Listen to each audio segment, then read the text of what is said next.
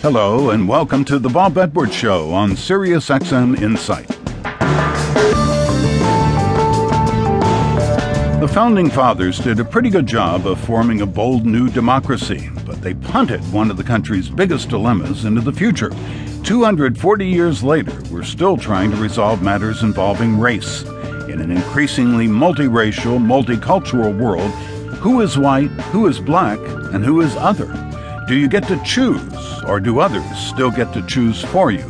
My guest is Marcia Dawkins, author of Clearly Invisible Racial Passing and the Color of Cultural Identity.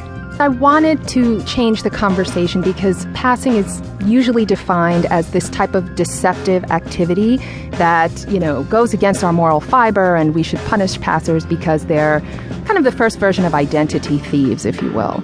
And what I wanted to do was say, hey, wait a minute, maybe it's these categories of identification, particularly if we're talking about race and ethnicity um, that we present as stable and unchanging and fixed and hierarchical that might really be the deception.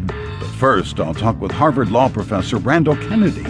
His book on the subject is titled The Persistence of the Color Line Racial Politics and the Obama Presidency. And I think that most black people recognize the special limits that would be imposed on this president. I mean, he's the first African American president. His political detractors would be looking for anything that smelled of you know, racial favoritism and would jump on him if they saw an opening. And so he's had to be extremely careful, and I think most blacks understood that, and therefore have, in fact, had realistic expectations uh, of him.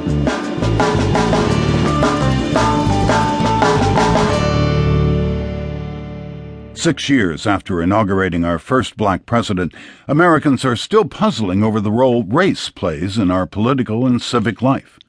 Race matters intensely and pervasively in positive and negative ways. We know that. We also know that problems still persist, that the election of Barack Obama did not signal the start of post racial America, as some had euphorically hoped. Randall Kennedy has written extensively on the subject of race in America. That includes his book titled The Persistence of the Color Line Racial Politics and the Obama Presidency.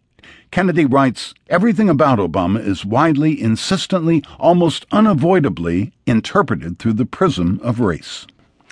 Well, I mean, one continuing example is the question how much of the opposition to President Obama has a racial basis to it?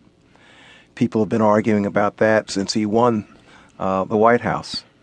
And uh, the answer to that question is a very complicated.